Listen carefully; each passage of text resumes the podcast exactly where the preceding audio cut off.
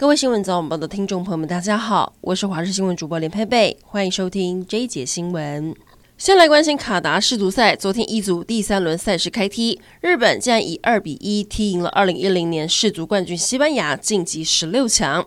日本的球迷全都嗨翻了，东京涩谷又出现了绿灯冲到斑马线上庆祝的画面，全国上下都开心坏了。日本踢赢西班牙，不仅让日本以两胜一负共六分积分成为了小组第一，晋级十六强，更让日本队成为首支打败西班牙的亚洲球队，将会在五号迎战上一届的亚军克罗埃西亚。还要来关心一组最后两场小组赛，德国虽然以四比二踢赢了哥斯达黎加，但积分四分加上净胜球不敌西班牙，无缘晋级，与哥斯达黎加双双被淘汰。比赛结束后，两国在卡达观赛的球迷都难掩悲伤，神情黯然地走出球场。曾经是世界冠军的德国，原本被视为夺冠热门，如今爆冷出局，令人讶异。而这也是德国队自2014年夺冠后，连续两届在小组赛就被 KO，已经连续八年无缘十六强。最后一组是由日本跟西班牙晋级，继续接下来的赛事。中国前领导人江泽民在上海病逝，享耆寿九十六岁。他的遗体昨天由专机从上海移到北京。中国官媒也释出了最新的移灵画面。专机抵达北京西郊机场时，现任中共总书记习近平跟夫人彭丽媛等人已经在停机坪肃立等候。一行人向江泽民的遗体行了三鞠躬礼，随后棺木就送到停灵处。而江泽民的追悼大会将会在下周二，也就是六号的上午十点，在北京人民大会堂举行。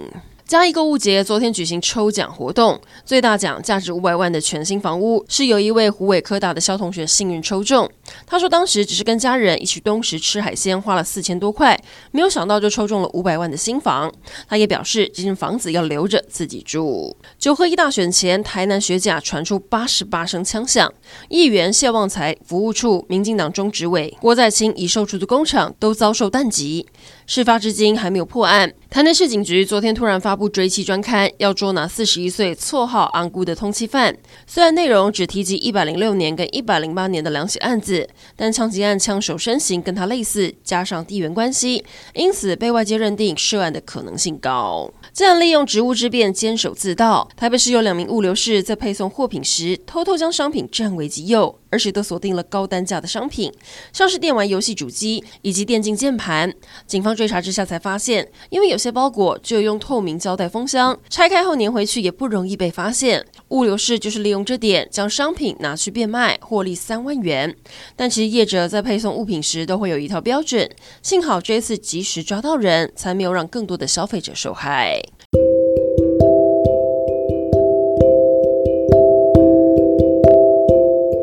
以上整点新闻，感谢您的收听，我们再会。